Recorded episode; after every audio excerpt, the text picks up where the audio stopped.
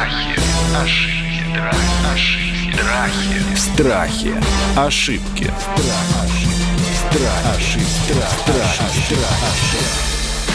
Здравствуйте, это подкаст «Страхи и ошибки». Мы продолжаем говорить о страхах, ошибках, о разных жизненных настроениях и о том, как с ним справляться. Делаем это с лучшими экспертами, поверьте мне.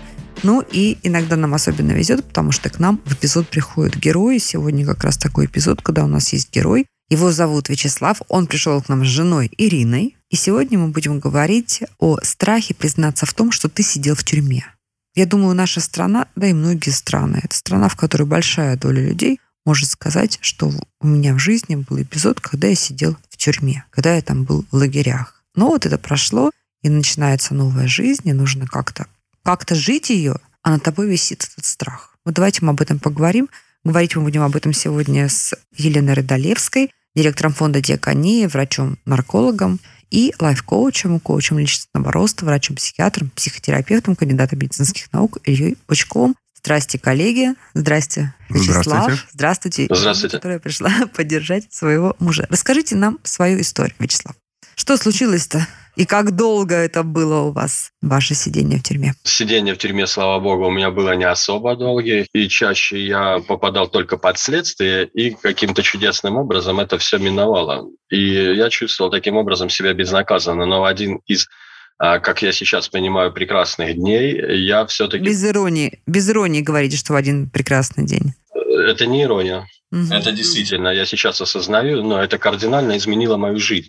То есть, э, когда попал я уже в места лишения свободы, я увидел это все изнутри, без всяких прикрас, поучаствовал и побывал со всей Мгм. прелестью вот этой внутреннего разлада, да, я представлял это все иначе. У меня вот это все в мыслях было настолько романтично и прекрасно, но когда я М. туда попал, я увидел, столкнулся с э, вот этой циничностью, с предательством, со всем остальным, с подставлениями, да, и очень много. Я потерял там здоровье, действительно, ну, как бы находясь в каких-то одиночных камерах, в стычках с сотрудниками и все прочее. И там у меня сформировалась такая черта, как неприязнь. Да? Ну, я возненавидел всех людей, все окружение, вообще всю жизнь, и ждал только того, чтобы освободиться и быстрее эту пустоту заполнить. Ну, чтобы вот э, забрать то, чего меня лишили. Мне казалось, э, что меня наказали. Да, это не исправительное учреждение, а все-таки, ну, какое-то, мне показалось, карательно. То есть несправедливо вы там находитесь. Несправедливо, естественно.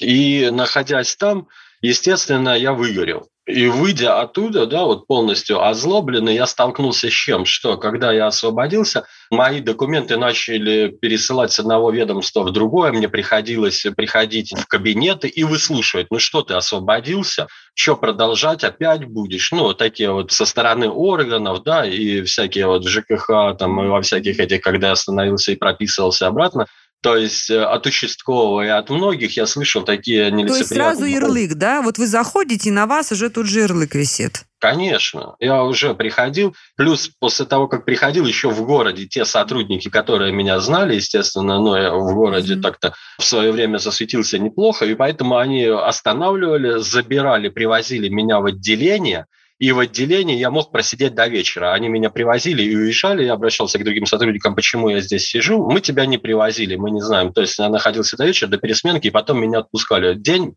зря. Доказать ничего невозможно. Просто для проверки. Мы тебя доставили для проверки. И вот ну, таким образом очень часто бывало, что выходя даже из какого-то заведения, где я покушал, меня забирали, доставляли в отделение, и там я мог провести какое-то количество времени. То есть висел уже этот ярлык. Так вы же, извините, А. перебью, вы же себя, наверное, какой-нибудь криминальной звездой там ощущали. Вы же герой, первый парень на деревне, все его знают. Вот это мне больше всего и мешало. Мне Мгм. больше всего мешало общаться с людьми то, что я считал себя кем-то. То есть я придумал себе какой-то Мгм. образ Мгм. и э, загонял себя в эти рамки, что я должен им соответствовать. А когда вот, э, почему я говорю, что я очень рад, что попал в тюрьму, там я увидел и развенчал эти мифы, что это совсем не так. Что не крутой, да? То есть вот быть этим первым криминальным парнем на деревне на самом деле не так уж и круто, да? Вдруг поняли вы. Не так уж и круто. И те крутые парни, которых я себе рисовал в мифах, эти образы, да, они вели себя совсем не так. То есть слова расходились с действиями. Я разочаровался, естественно. И когда вот уже на свободе, я понял, что а я жить-то по-другому и не умею. У меня уже знакомая только в этом круге, и вырваться из него практически нельзя. Уже есть какой-то стереотип, заложенный мне с детства, причем, ну, действительно, я в детстве смотрел на это, как это жили, у меня были соседи, которые ездили на машинах, никогда не работали, а наша семья жила ну, в среднем достатке. То есть работала мама, папа тоже сидел в тюрьме. Mm. Вот в такой семье я все время мечтал тоже жить, как эти люди. И когда я уже с этими установками вышел на волю, я понимал, что у меня уже были обманчивые стереотипы честно не заработать. Ну, то есть жить честно невозможно. Да? Зарплата мизерная в нашем городе, и как жить? И я снова попал в ту среду и стал совершать преступления. Из-за чего мне пришлось уехать, естественно, из города. В смысле, почему вам пришлось уехать? Вы просто скрывались от правосудия, да, вы имеете в виду? Вам пришлось уехать? Да, Угу. Да, да, мне нужно было уехать, чтобы очередной раз не посадили, потому что угу, я вышел, угу. у меня еще был э, надзор, да, там оставался небольшой срок, и я уехал в Москву. И, естественно, там мне на первое время нужно было куда-то устроиться. И я, конечно же, не договаривал, что я сидел, что я находился в местах лишения свободы, да. Я рассказывал какую-то свою биографию до, про то, как я служил в армии, про какие-то моменты, когда я учился. А эти моменты я упускал, потому что ну, там совсем была другая организация, где это не приветствовалось. И какое-то время я там проработал, пока не пригласил друзей из той жизни. Да? Ну, вот те, которые в криминале оставались в том же городе, им нужно было приехать в Москву, я их взял к себе, и, естественно, это закрутилось. А давай разок попробуем, да, и вот мы начали жить нечестно. И когда это все обличилось, нас ночью оттуда прямо попросили быстро уехать, потому что ну, нас предупредил тот человек, который был очень близко к руководству. Руководство это было не из простых. И то есть, чтобы остаться живыми, нам ночью нужно было уезжать без вещей, без ничего. Я уехал из Москвы без документов, ночью в Смоленск вообще, куда-то, где я вообще ни разу не был, ничего не знал. И, естественно, там тоже, ну, вот под какой-то вымышленной идеей, да, что вот мы приехали на работу, какое-то время был, но все равно пришлось рассказывать, что, ну, находился в розыске, и там приняли эти же люди с таким же э,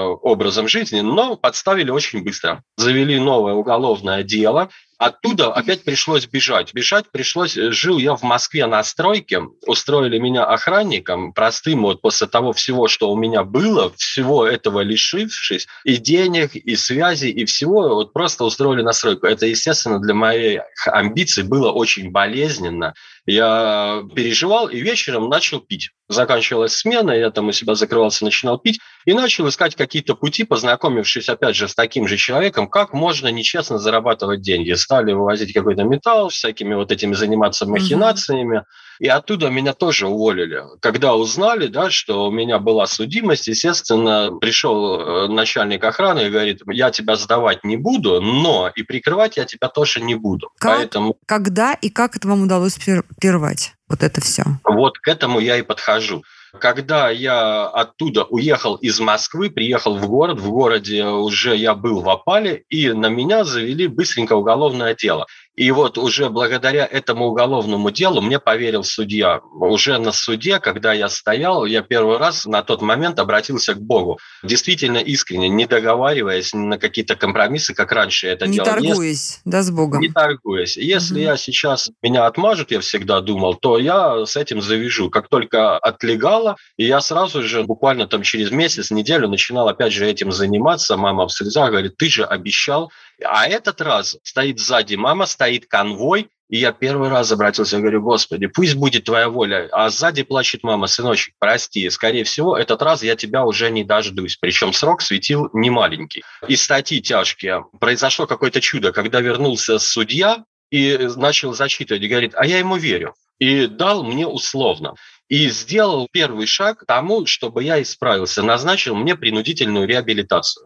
Принудительную реабилитацию в детоксе, то есть в наркологии. Я, конечно же, не хотел туда ехать. И как только вот безумие, я вышел из зала суда, первый же день я напился, и вечером я уже дрался с сотрудниками полиции в парке, с ППСниками. Меня забрали в отделение, всего побитого, приехала мама, а у меня уже было условно, я вот, то есть мне дали сутки, я уже в условно не попадал. И плюс у меня уже заводилось новое уголовное дело из-за драки с сотрудниками. Но, опять же, чудесным каким-то образом, я не понимаю, как это произошло, меня отпустили домой под подписку. Как только я приехал домой, в этот же день меня мама собрала с сумками и отвезла в наркологию, где я и встретил этого человека, который меня направил вот в фонд «Диакония».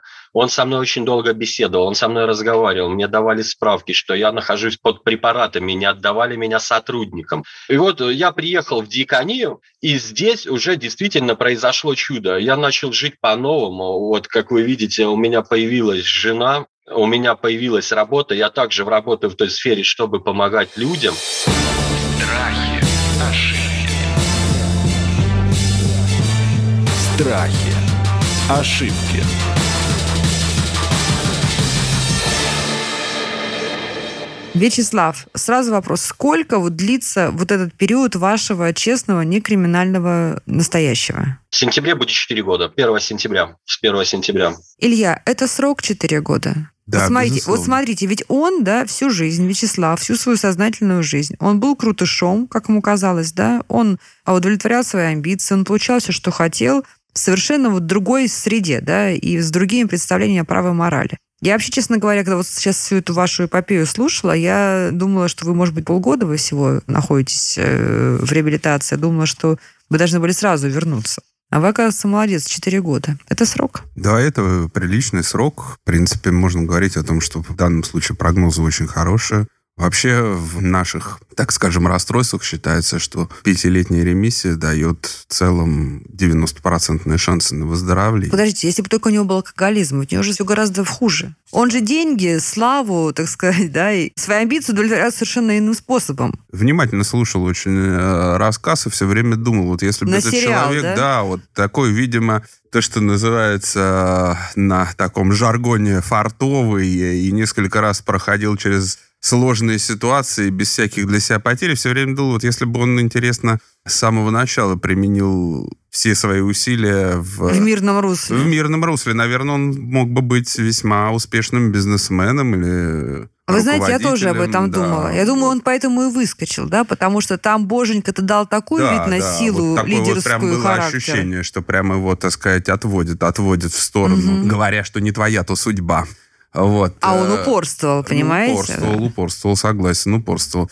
Поэтому, ну, выслушав эту историю, можно сказать, что да, это вот показательный, хороший пример того, как если ты действительно сильно замотивирован, действительно хочешь измениться, действительно видишь в этом э, большой для себя смысл, что это все вполне реально. Конечно, для этого нужны люди, которые поддержат, помогут, подскажут. А не может ли быть так, что другие молодые люди, посмотрев на эту судьбу, скажут, я тоже могу покуролесить лет 15, да, побеспредельничать, и потом меня вот реабилитируют, я буду найду такую прекрасную Иру себе, найду прекрасную какую-нибудь там работу, фонд, и буду так же жить. А что такого? Ну, так если мы спросим героя, жалеет ли он о том, что было с ним в прошлом, и пожелал бы он его строить как-то по-другому, вот А какой ответ спросим. он даст? А давайте спросим. Нет, естественно, это действительно, как вы и сказали, Только было по-честному. Только по-честному, давайте. У меня была возможность приехать в Москву, да, и продать свою машину, на которой я ездил, чтобы купить здесь квартиру. Я отказался, потому что я начал работать в храме, и мне батюшка сказал, если ты вернешься, я действительно боялся. Перед тем, как я сюда ехал, я еще не сказал, у меня было несколько покушений, в которых я остался чудом жив. И сейчас я бы не разменял никакие деньги, хотя я получаю маломайскую зарплату, я бы это не поменял. Это действительно было чудо, что я вот сюда попал в диаконию, и что сейчас со мной происходит, я не перестаю называть это чудом. У меня не было даже мечты, когда я уже освободился, какие-то последние моменты, я лежал в камере предварительного заключения, я даже не мог мечтать, что у меня будет семья, и когда-то я от этого освобожусь. Это был ад. Ну, действительно, это был ад. Ир, вы боитесь того, что он может назад вернуться? Сейчас нет. Деньги. Нет, сейчас я не боюсь, и э, есть э, такое ощущение, что все прям хорошо идет, и все под Богом. Да, Да, то есть, что. Бог нас направляет вдвоем, и что мы как бы в правильном направлении идем. Нет, страха нет сейчас. Лен, типичная история или исключение? Что я могу сказать? Что Слава действительно талантливый человек. Ему много дано. Он яркий. И в этом смысле не у всех бывает э, такой ресурс колоссальный, как вот есть у Славы. И это очень много значит. У разных людей бывает разный ресурс. Но вообще я могу так сказать, что мы же статистику ведем. 60% людей, которые проходят у нас курс реабилитации, остаются трезвыми. Здесь так еще раз повторю, что здесь вопрос не только в алкоголизме, там, в любых зависимостях. Да? Здесь-то зависимость другая была. Зависимость от легких денег, от образа жизни. Мне кажется, что это искушение это посильнее, чем наркотики и алкоголь. Хорошо. Что бы вы посоветовали, Вячеслав, тем молодым людям, которые вот сейчас ведут тот образ жизни, который вели вы, а переключиться, да, страшно же, да, потому что тут-то все понятно. Пошел там, ограбил, арматуру продал, кого-то побил. Вот тебе и слава, и деньги. А вот в этой жизни в правильной там мало того, что не круто кажется, да еще и с непонятным результатом.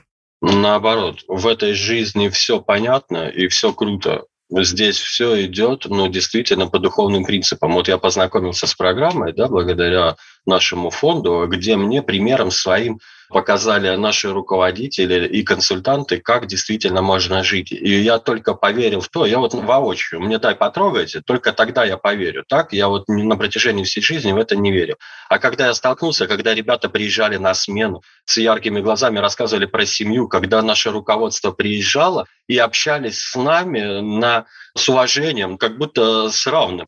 Не как будто, а с равными. И это действительно вдохновляло, потому что те дядьки, которые всегда были выше, перед ними нужно было стоять, их слушать и куда-то ехать, постоянно рисковать собой, а здесь никто ничего этого не хочет.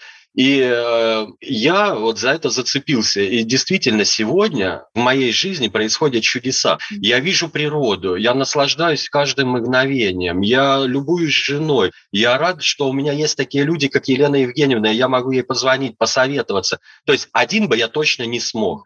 И когда вот мне дали эту возможность, как Елена Евгеньевна говорила, мама, она мне помогла своей безграничной любовью. Только ее любовь и молитвы мне вот это помогли. И здесь же я встретился с такими же верующими людьми, как Евгения Селова, Елена Евгеньевна. Потом э, мне Бог послал Иру. Я только приехал в город после реабилитации, мне говорили прямо нет ну, нет, пока отношений быть не нужно. Но для меня это сыграло стимулом, потому что я привык, что девочку нужно куда-то вести, в кафе или что. И я стал работать на стройке. Это первая работа в моей жизни, когда я прямо ненавидел. Ну, я собирался каждый день уйти из фонда. Но я трус. И я боялся, потому что уйти обратно в то русло я не мог. Мне предупредили, или в тюрьму ты приедешь, ну, мы тебя здесь ждем. И на свободе меня тоже уже искали, потому что я накуролесил к последнему времени столько, что люди, естественно, на меня были озлоблены. И сейчас все решается. Ну, вот и с теми людьми, и с семьей. В том году ко мне первый раз мама приезжала, мы за много лет с ней первый раз увиделись, она меня увидела другими глазами, и теперь она мне звонит и советуется. Такого не было никогда последний последнее время, mm. когда я ей только звонил по проблемам, она все время плакала. И в том году она приехала и радостная. И в этом году она говорит, я мечтаю приехать к вам, потому что действительно за это время, пока я у вас была, я отдохнула, я насладилась. И это не стимул жить, не стимул ли развиваться. И работая в этой сфере, да, я вижу наших воспитанников, выпускников, которые идут, их встречаешь с семьей где-то на Дворцовой, или когда ребята звонят и говорят, а вот благодаря вам у нас год трезвости. Вот он этот, ну, действительно клад. Но вы чувствуете, что вы теперь крутой по-настоящему? Вот теперь да. Теперь да. Теперь у меня вот есть уверенность, что я действительно не то что крутой, а я двигаюсь в правильном направлении. Я себя чувствую теперь нужным, я чувствую себя значимым. И я знаю, что я могу обратиться, и мне бескорыстно посоветуют, без всяких выгод и интересов, мне просто посоветуют и меня поддержат. И вот этой поддержки мне не хватало. Страхи, ошибки. Страхи. Ошибки.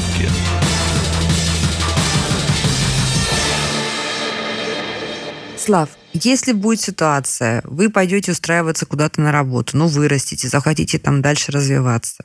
Вот как вы будете презентовать э, свое прошлое? Как вы будете об этом говорить? Сейчас у меня работа связана тоже в такой основе. Я помогаю людям с зависимостью. И то есть я делюсь своим опытом. И э, я хочу идти по этой специальности. Mm. У меня сейчас впервые, я сразу вот вам оглашу, еще об этом никто не знает, кроме моего руководителя. Я работал консультантом, а сейчас мне доверяют проект. То есть я буду куратором проекта. Со следующей недели переоформляем документы. И то есть я уже буду самостоятельно, первое дело такое огромное, которое мне доверяют, да, с набором страшно. Хочется убежать, вот как раньше, просто зарыться, спрятаться там за жену, за Елену Евгеньевну, за маму. И вот сказать, я не могу, ну, как бы давайте, вот я уже привык, приспособился. А амбиции-то все равно есть.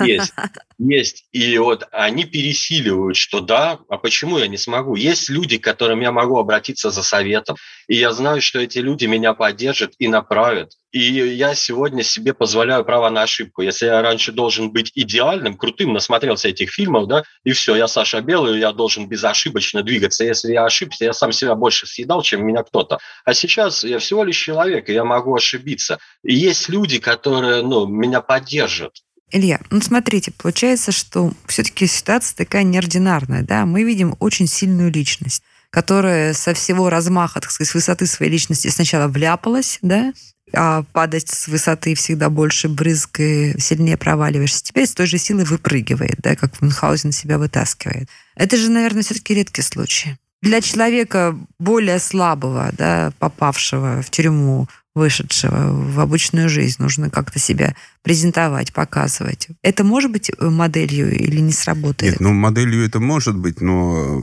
мне кажется, наш герой просто сам по себе очень такой яркий, харизматичный человек. А не харизматичный, то что делать? Вы знаете, по-разному. Для кого-то это вот э, действительно становится стартовой площадкой, и человек, прожив вот этот негатив, он отталкивается от него и устремляется вверх, для кого-то это действительно фактор, через который он э, не может переступить, преодолеть и всю жизнь тащит на себе этот груз. И не разрешает себе, возможно, развиваться. Да, да, да. Не, да. не отпускает эту все ситуацию. время тянет себя вниз. А как правильно относиться к тому, что у тебя было тюремное прошлое? Как правильно к этому относиться? Там я ошибся и все время должен об этой ошибке думать. Там, или это вот мой опыт, ну хорошо, это опыт. Или просто у меня этого не было, заставить себя забыть. Нет, ну это опыт, это же отбывание. Ты совершил преступление. Ты отбыл за него наказание. Все. Здесь, в общем, больше нечего добавить. За совершенное преступление получено наказание. Все, я, если я ты, чист, ты вышел, ты Я чистый, чист перед да. собой, я чист перед, перед обществом, перед, обществом угу. перед законом.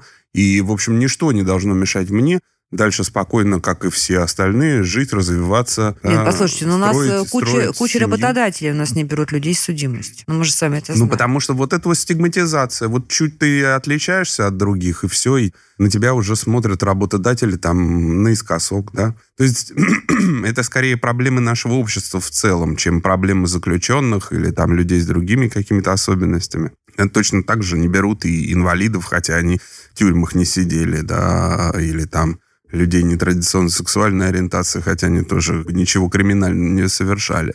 И мне кажется, что это вот проблемы общества, а не проблемы индивидов. Елена, Вячеслав, ну давайте, посоветуйте, пожалуйста, скажите свое слово и работодателям, которые не хотят брать людей, которые сидели когда-то, и самим этим людям, которые стесняются и дверь, может быть, открыть отдела кадров и отправить свое резюме. Слушайте, ну вот э, я бы к работодателям, опять же, обращалась с вашей помощью, потому что то формирует во многом мнение в обществе средства массовой информации. Чем больше средств массовой информации будут делать таких передач, тем больше они будут показывать то, что возможно покаяние. Вот то, что Слава говорит, это же вот образ такого деятельного покаяния, когда человек э, шел по лестнице вниз, он может по этой лестнице пойти вверх. И он будет достойным сотрудником, на него можно будет положиться, он честный в том, что он делает, он ответственно относится а чем к он лучше? А заданиям. А можно сказать, что он чем-то лучше, чем вот небитый? Сотрудник? А, лучше тем, что у него есть этот опыт, что счастье в этом месте не находится. Где ты пытаешься обманывать, где ты пытаешься юлю, где ты пытаешься что-то отжать, счастья там нету. И он, в этом смысле это у человека есть mm-hmm. бытийное переживание того, mm-hmm. что не надо туда лазать, ничего там хорошего не спрятано. У человека, у которого такого опыта нет, у него могут быть иллюзии, а вдруг там круто. Вот я стырю побольше денег, и будет мне счастье. Или как думал Слава, что сойдет с рук, да? Ну, Раз или, да, или сойдет с рук и так далее. Поэтому очень много зависит от того, как будет общество относиться. И если, мне кажется, как раз вот будут выходить такие подкасты, и мы будем показывать таких людей, как героев, которые нам нужны, потому что это же наши соотечественники, понимаете? В чем солидарность-то? Как раз в том, чтобы вот есть с нами рядом человек, чтобы мы смотрели не вот какую-то историю, не брали справку МФЦ, судим он, не судимый, а просто смотрели на него, говорили с ним. Потому что когда человек приносит справку из МФЦ, и там у него 20 лет назад была судимость, его на основании этого не берут на работу, это же просто какая-то глупость, я бы сказала. Смотреть-то все-таки надо человека, а не его биографию. Ну, давайте посмотрим, у нас там до 53 -го года вообще сколько миллионов сидело, и что потом их э, вообще никуда на работу не брать, что тогда делать? Все так. Дорогой Слава, я хочу больше всего, наверное, вашей истории порадоваться за вашу мамочку. Слава Богу, что она дожила. И дай Бог ей еще много лет жизни, чтобы она вот полюбовалась вами и пожила в этом счастье и радости. Мне кажется, что вот это такая самая большая награда для вас самого, да? Правда же? Вот это такая награда, за которую, наверное, покрывает все.